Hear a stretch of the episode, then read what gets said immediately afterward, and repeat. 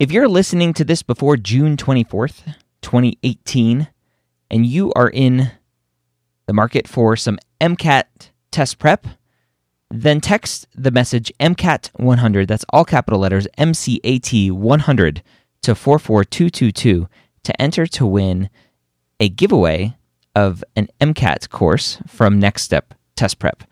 That's like fifteen hundred dollars, almost sixteen hundred dollars in value. Again, text M C A T one hundred to four four two two two.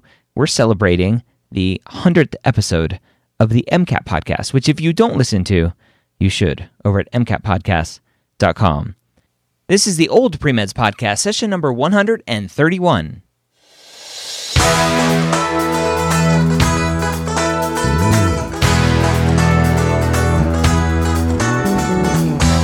You're a non-traditional student entering the medical field on your terms. You may have had some hiccups along the way, but now you're ready to change course and go back and serve others as a physician. This podcast is here to help answer your questions and help educate you on your non-traditional journey to becoming a physician. And welcome to the Old Premeds Podcast. My name is Doctor Ryan Gray, your host here every week. If you are a non-traditional student, this is the place for you. A great community of like-minded individuals all looking to change their course, change their life, and go back and serve others as a physician. This week, I took a question from the Wayback Time Machine archives and pulled a question that somebody asked a while ago, but I think is very relevant to this day, right? And that question is, as she was asking the community, did any of you mention your children in your application, especially if it adds to your narrative of why you wanted to become a doctor? Now, very short question. The key to the question is the last part, especially if it adds to your narrative of why you wanted to become a physician. That's the key part to this story. If being a physician and wanting to go to medical school, if that is part of your upbringing, not your upbringing, part of your story is your children, then sure, mention it. Maybe, right, I had a student who I worked with, he didn't really want to become a physician. He kind of had that dream as a kid. His, his uh, parents were volunteer E M S, and so he was exposed to that, but he went off and did something else. And then afterward, he had a family.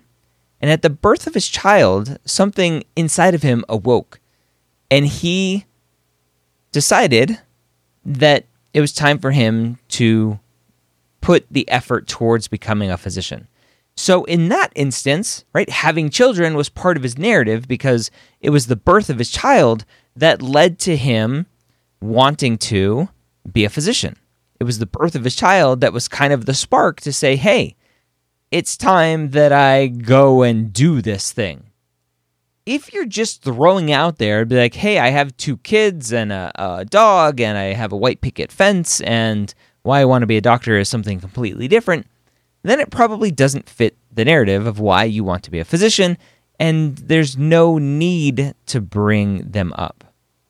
Now, a lot of students are scared that if they bring up students, it may be a black mark on them, right? It may, it may be a red flag to the admissions committee to say, hey, this student has kids. Maybe he or she isn't going to be invested as a student, isn't going to work as hard as another student who doesn't have kids.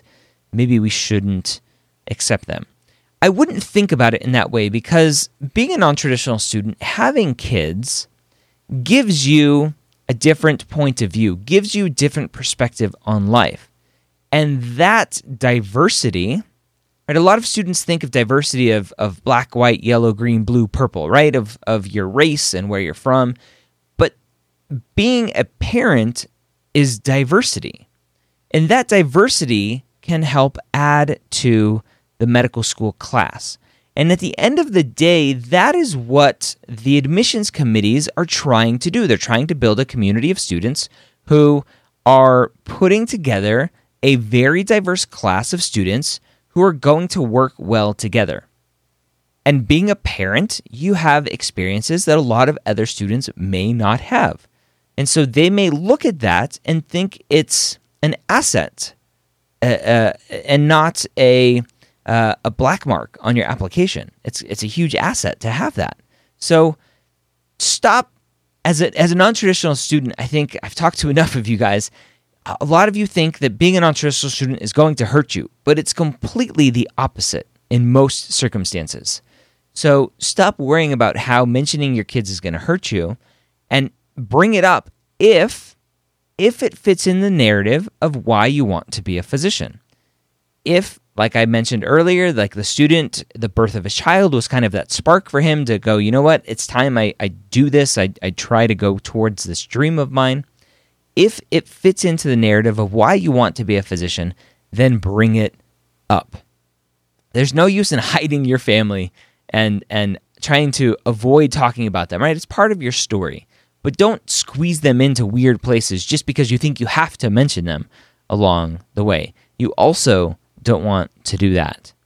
So stop worrying about your kids, your family, being married, whatever, as a disability in the application process, and start looking at it from the standpoint of it being an asset that you can add to the diversity of the class, because you are going to have skills the necessary to, to help the class along as a parent.